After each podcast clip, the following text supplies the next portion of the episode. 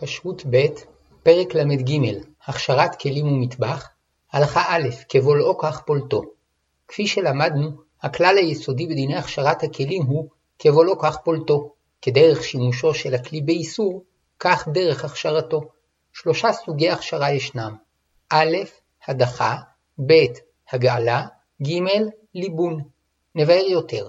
הסוג הראשון הוא הדחה במים, שהיא הכשרה הקלה שנועדה לכלים שהשתמשו בהם במאכלים אסורים צוננים, שכדי להכשירם צריך להדיחם במים ולנקותם משיירי המאכל האסור שנותרו דבוקים בדפנותיהם.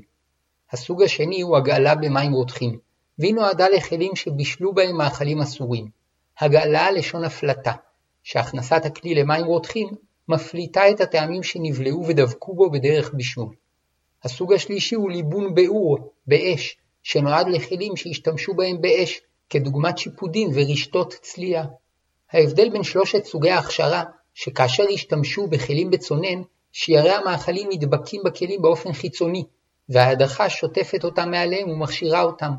וכאשר השתמשו בכלים בבישול, הבישול גורם לטעמי המאכלים להידבק ולהיבלע בכלים באופן חזק יותר, ולכן הדחה לא תועיל להם, ורק על ידי הגעלה במים רותחים, שממיסים את השומנים ומפליטים את הטעמים שדבקו ונבלעו בכלי, אפשר להכשירם. וכאשר השתמשו בכלים באש, אור, בצלייה ובאפייה, הטעמים נדבקים ונבלעים בכלי בכוח רב, ובאופן קשה יותר מאשר בבישול, מפני שהבישול נעשה עם נוזלים שמרקחים את בליעת הטעמים והדבקתם.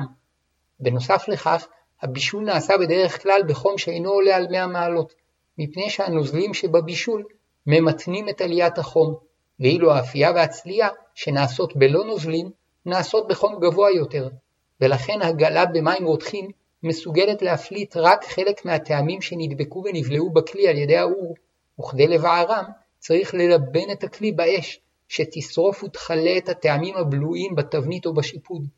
נמצא שככלל ההגלה מפליטה ומוציאה את הטעם הדבוק ובלוע בכלי, ואילו הליבון שורף את הטעם בעודו בו. כשרות ב', פרק למד ג', הלכה ב', מדרגות ההגלה. חובת ההגלה היא לפי רמת השימוש בכלי.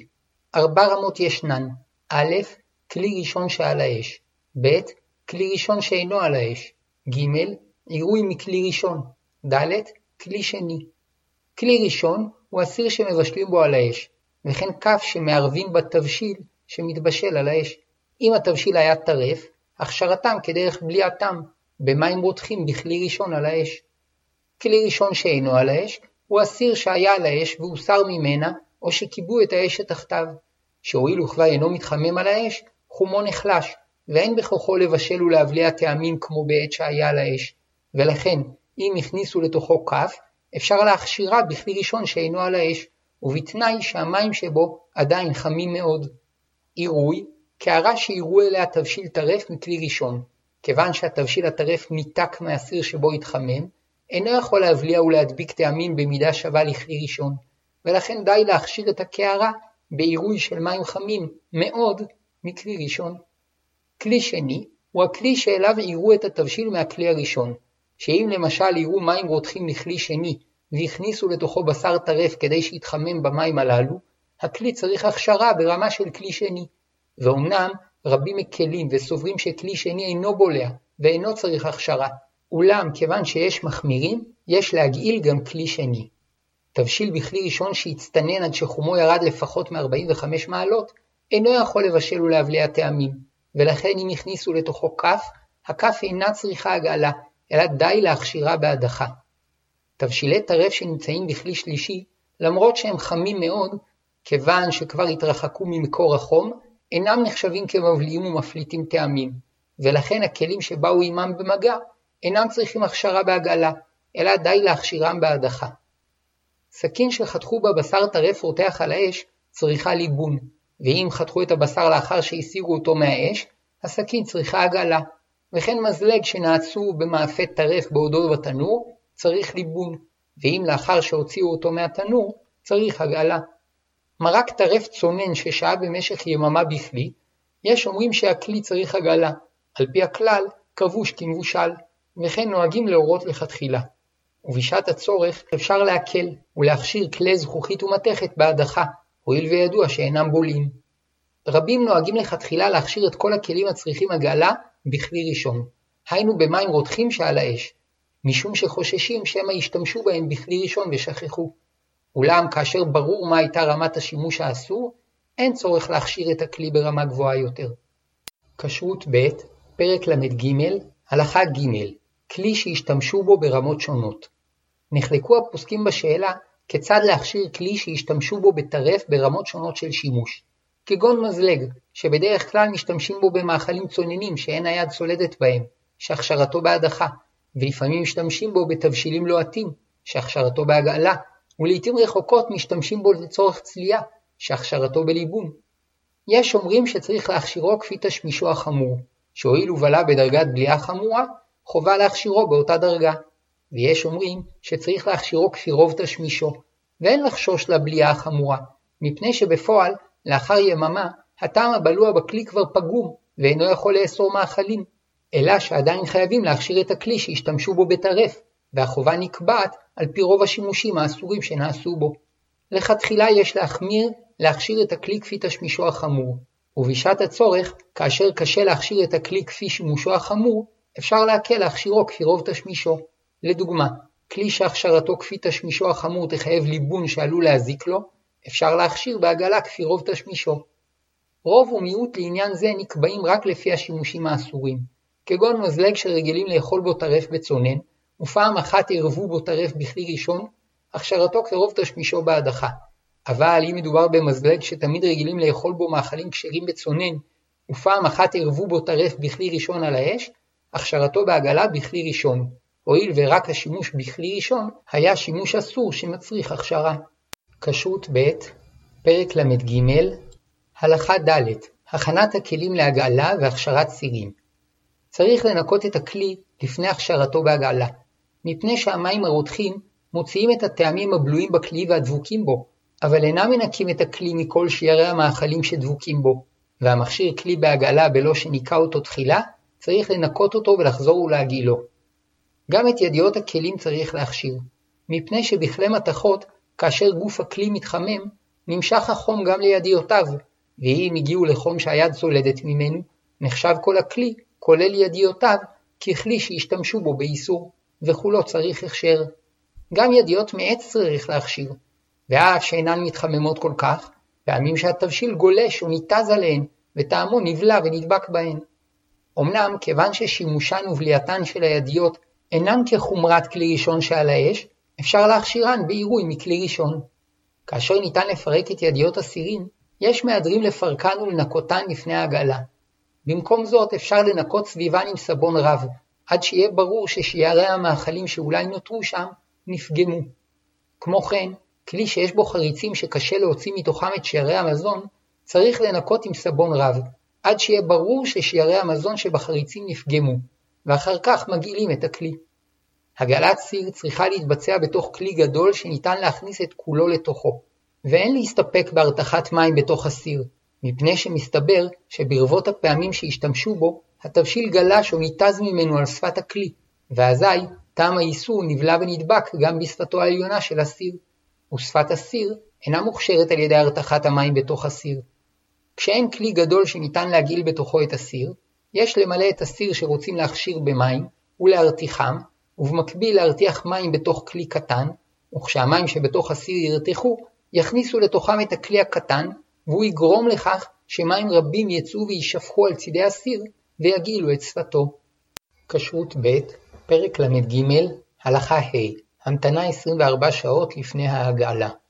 נוהגים שלא להגעיל כלים בני יומם, היינו בתוך 24 שעות מאז שהשתמשו בהם באיסור. מפני שבמשך יממה, הטעם הבלוע ודבוק בכלי עדיין משובח, ואם לא יהיה במי העגלה פי 60 מעובי דפנות הכלי, הם עלולים לקבל את טעם האיסור, ולחזור להדביקו ולהבליאו בדפנות הכלי, ונמצא שהעגלה לא הועילה. אבל לאחר יממה, הטעם שנבלע ונדבק בכלי נפגם, ואזי, גם אם לא יהיה במי העגלה פי 60 כנגד הכלי, הכלי יוכשר, מפני שאז הכלי פולט למים טעם פגום, ואף אם יחזור להבלע ממנו, אינו נאסר, שכן, רק אם הטעם שנבלע בתחילה היה משובח, הכלי נותר באיסורו גם אחר שהטעם נפגם. אבל אם בעת שהטעם נבלע ונדבק בכלי הוא היה פגום, הכלי אינו נאסר. עוד יש לחשוש שאם יגילו באותם המים כלים בשריים וחלביים, ייפלט למי העגלה טעם טוב של בשר וטעם טוב של חלב, ואם לא יהיה במי העגלה פי 60 יותר מאחד מהם, הטעמים לא יתבטלו ב-60 ויתערבו זה בזה, ויעשו את מי העגלה ואת הכלים שיגעילו בהם, מפני שיבלעו טעם בשר וחלב יחד. אבל אחר יממה, טעמי הבשר והחלב שיפלטו מהכלים יהיו פגומים, ולא יעשו את מי העגלה והכלים, מפני שנותן טעם נפגם מותר. במקומות הגעלה ציבוריים נוהגים שלא לסמוך על הבאים להגעיל שישהו את כליהם יממה לפני העגלה, וכדי להימנע מתקלות מוסיפים למי העגלה סבון נוזלי, ועל ידי כך כל טעם שיפלט מהכלים מיד ייפגם, ואף אם יחזור ויבלע בכלים, כיוון שהוא פגום אינו אוסר את הכלים. וכן כאשר רוצים להגעיל כלים בלא להמתין יממה, אפשר להכניס במים סבון נוזלי ולהגעילם לכתחילה בתוך יממה. כשרות ב' פרק ל"ג הלכה ו' הגעלת הכלים בפועל. אפשר להשתמש לצורך ההגעלה בכל אחד מסירי המטבח, ובלבד שיהיה נקי. מי העגלה צריכים להיות רותחים. בשעת הצורך, כאשר מערבים סבון במי העגלה, אפשר אף להרתיח את מי העגלה בסיר טרף, שהועיל וטעם המים פגום, הכלי הטרף אינו אוסר את מי העגלה. אמנם הוא עצמו לא הוכשר כמבואר לאל. משהים את הכלי בתוך המים הרותחים במשך כ3 שניות, לכתחילה לאחר העגלה נוהגים לשטוף את הכלי במים קרים, אבל אין זה מעכב. ולכן כאשר קשה לבצע את השטיפה במים קרים, אין חובה לטרוח על כך. לפעמים, הכנסת הכלים מקררת מעט את המים עד שהם מפסיקים לרתוח, ואזי יש להשהות את הכלים במים עד שיחזרו לרתוח, והסימן לכך שהם מעלים בועות. כלי שלא ניתן להכניס את כולו למים, אפשר להגעיל תחילה את חציו האחד ואחר כך את חציו האחר. כאשר צריכים להגעיל כלים רבים כדוגמת סכום, נוח להכניסם בתוך סל למים הרותחים, ולאחר שהייה של כ3 שניות להוציא את הסל מהמים והכלים כשרים. כיוון שיש חשש שהכלים יהיו צמודים זה לזה והמים הרותחים לא יעברו ביניהם, יש לנער מעט את הסל בתוך המים, כדי שהמים הרותחים ייכנסו בין הכלים ויכשירום. אפשר להכשיר כלים בלא סל, על ידי השלכת הכלי לתוך המים הרותחים, שכן בעת שקיעת הכלי בתוך המים הרותחים, הם מקיפים אותו מכל צדדיו ומכשירים אותו. ואם צריך להגעיל מספר כלים כדוגמת סכום, יש להשליחם למים כלי אחר כלי. ואם רוצים לקיים את המנהג לשוטפם במים קרים מיד לאחר הכשרתם, ישפכו את המים הרותחים וישליכו את הכלים המוכשרים לתוך כלי של מים קרים. אמנם כפי שלמדנו אין בכך חובה, ואפשר להמתין עד שהמים הרותחים יתקררו ויוציאו מתוכם את הכלים שכבר הוכשרו. לסיכום, כך הוא סדר העגלה. מנקים את הכלי, מרתיחים מים בכלי גדול ונקי, מכניסים את הכלי שצריך הגעלה לתוך המים הרותחים, רואים שהמים ממשיכים לרתוח, ולאחר כ3 שניות מוציאים את הכלי שהוכשר. נוהגים להוסיף מי סבון למי העגלה, או להמתין יממה בין השימוש באיסור לעגלה. לכתחילה, שוטפים את הכלי במים קרים אחר העגלה. כשרות ב' פרק ל"ג הלכה ז' ליבון. כלים ששימושם באור, אש, כדוגמת שיפודים ותבניות אפייה, הכשרתם בליבון. ואין זה משנה אם מקור החום הוא אש ממש, או סלילי להט חשמליים וכיוצא בהם. כל שצלו או עפו בהם מאכל איסור, צריך להכשירם בליבון. אמרו חכמים שליבון הוא הכנסת הכלי לאש עד שישיר קליפתו, או עד שיצאו ממנו ניצוצות. כיוון שבדרך כלל הברזל עצמו אינו מתקלף ואינו מוציא ניצוצות באש, נראה שכוונת חכמים שהליבון יגרום למאכלים הדבוקים לכלי להתקלף ממנו עד שניצוצות מהם ינתזו. השאלה באיזה חום הכלי מגיע לכך. רבים סוברים שהליבון צריך להיות בחום ששורף ומבעיר את המתכת עד שכל שיירי המאכל שנדבקו ונבלעו בכלי יישרפו. חום זה הוא כ-350 מעלות עד כ-400 מעלות. ואף שהאש שעליה צלו או עפו את האיסור לא הגיע לחום כזה, לדעתם רק כאשר הכלי יבער באש, כל טעמי האיסור שנדבקו ונבלעו בו יישרפו. ויש מקלים וסוברים שהכלל כבולו כך פולטו, חל גם על חום האש, שבאותו חום שבו טעם האיסור נדבק ונבלע בכלי, אפשר להכשירו, שאם שימושו היה בחום של 200 מעלות, אפשר להכשירו ב-200 מעלות. לפי דעתם, אפשר להכשיר תבנית שעפו באיסור בתנור, בחומו של אותו התנור. למעשה, המנהג הרווח כדעת המחמירים. וכיוון שהתבנית עלולה להינזק בליבון כזה, אין להכשיר תבנית אפייה, שכן זה הכלל. כל כלי שעלול להינזק בהכשרה, אין מכשירים אותו, שמא יתרשלו בהכשרתו כדי שלא להזיק לו. אמנם במקום הפסד מרובה, אפשר להקל ללבן בחום שבו ישתמשו באיסור, כדעת המקלים.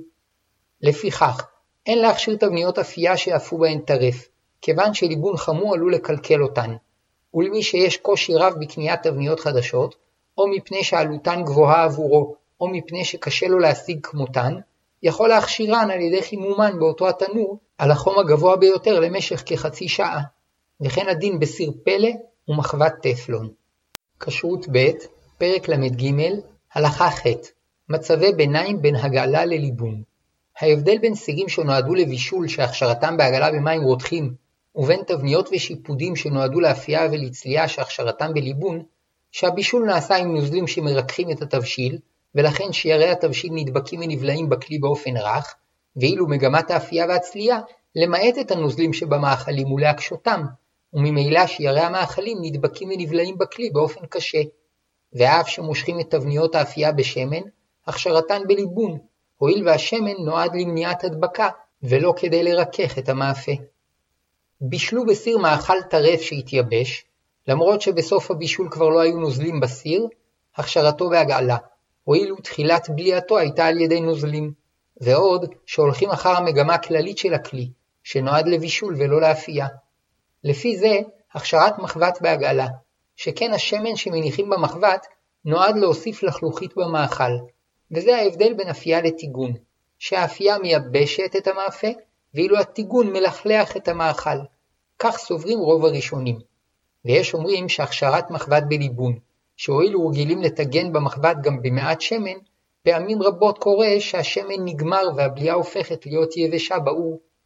ועוד שלפעמים מתחילה יש מקומות במחבת שאין בהם שמן, והבליעה שם באור. לכן דינה של המחבת כתבנית והכשרתה בליבון. למעשה, יש להכשיר מחבת בליבון קל, היינו חימום המחבת על הקיריים, עד שאם יניחו על המחבת נייר, יחרך, או אם ימתחו על שפתה חוט דק, יחרך ויקרה מרוב החום, שכך הכשרתה כדרך שימושה. וכך גם נוח להכשירה, שכן מדובר בחימום מחבת כשהיא ריקה על אותה האש רגילים לתגן בה. כשרות ב' פרק למ"ג הלכה ט' תבניות בשר וחלב שהתחלפו. אם השתמשו בתבנית בשרית נקייה למאפה חלבי או להפך, כיוון שבפועל לא יתערבו טעמי הבשר והחלב יחד, אפשר להכשיר את התבנית בהגעלה, כדין היתר הבלה. וקל וחומר שאפשר להכשיר אותה בליבון קר על ידי חימומה בתנור על החום הגבוה ביותר למשך חצי שעה, שלדעת מקצת הפוסקים, הכשרה זו נחשבת כליבון גמור שמועיל גם לבליעת איסור. כמו כן, כאשר רוצים להפוך תבנית מבשרית לחלבית או להפך, די להכשירה בהגעלה או בחימום בתנור על החום הגבוה ביותר. אמנם רבים באשכנז נהגו שלא להפוך כלים בשריים לחלביים ולהפך על ידי הגעלה, כדי שלא יתבלבלו וישכחו מה היה חלבי ומה בשרי, אולם בשעת הצורך נהגו להקל. ובשאר הקהילות הורו שאפשר להגעיל כלי כדי להשתמש בו למין השני לכל צורך שהוא, אבל לא נהגו לעשות זאת באופן תדיר, כדי שלא ליצור בלבול במטבח בין חלבי לבשרי. כשרות ב' פרק למ"ג הלכה י' מדריך להכשרת מטבח טרף. כיור ושיש צריך לנקותם היטב, תוך שימת לב לחריצים, שלא יישארו בהם שאריות מאכל. לאחר מכן, יש להרות מים רותחים על הכיור ודפנותיו ועל כל משטח השיש. לפני העירוי, צריך לוודא שהכיור והשיש יבשים, כדי שהמים הרותחים יישפכו עליהם ישירות ולא יתקררו מהמים שעליהם. במטבח ביתי רגילים להכשיר את הכיור והשיש במים שחוממו בקומקום. מכיוון שהמים שבקומקום אינם מספיקים להכשרת הכיורים וכל השיש, מקיימים את ההכשרה בשלבים, כאשר בכל שלב מערים את המים שרתחו בקומקום על אזור אחר. ואם מי העירוי זרמו לצד שעוד לא הוכשר, יש לגורפה משם לפני שיערו עליו מים נוספים שרותחו בקומקום. לפיכך, הרוצה לחסוך זמן בתהליך ההכשרה, יערה תחילה על קרקעית הכיור, אחר כך על 4 דפנותיו, אחר כך יתחיל להכשיר את המקומות הסמוכים לכיור, ומשם ימשיך בהדרגה למקומות הרחוקים. ניקוי בכיתורית איכותית מועיל כמו עירוי. שיש רגיל שעלול להינזק מעירוי של מים רותחים, הכשרתו בשטיפה ובניקוי טוב. קיריים לכתחילה יש לנקות את הקיריים וללבן את החצובה בליבון קל. כאשר קשה ללבן את החצובה, אפשר להסתפק בניגוי החצובה ובעגלתה במים רותחים. וכאשר החצובה ארוכה מעומק הסיר, יש להכניס תחילה צד אחד ואחר כך את הצד השני. את שאר הברזלים בחצובה שאינם נוגעים בסירים, וכן את משטח האמייל שמתחת לחצובה ואת ראשי הגז, צריך לנקות היטב מכל שאריות האוכל, אבל כיוון שחלקים אלו אינם באים במגע עם הסירים, אין צריך ללבנם או להגילם. לכתחילה טוב להבעיר למשך כרבע שעה את כל הלהבות. קיריים חשמליות מנקים היטב ומחממים על החום הגבוה למשך כרבע שעה וכבולעו כך פולטו. וכן דין קיריים קרמיות, הנראות כזכוכית אטומה, שמניחים עליהם ישירות את הסירים. קיריים אינדוקציה מנקים את המשטח ומערים עליו מים רותחים, ומחממים עליו את הסירים למשך כרבע שעה, כדי שיחממו את המשטח שתחתיהם כדרך שימושם.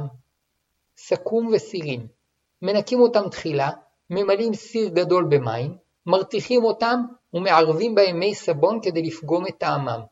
בעוד המים רותחים, מכניסים לתוכם את הסכום, כלי אחר כלי, ובכך מכשירים את הסכום. כמו כן, מכניסים את הסירים הקטנים שאפשר להכניס לתוכו, ובכך מכשירים אותם. הכשרת הסיר הגדול וסירים שאינם נכנסים לתוכו, נתבארה בהלכה ד'.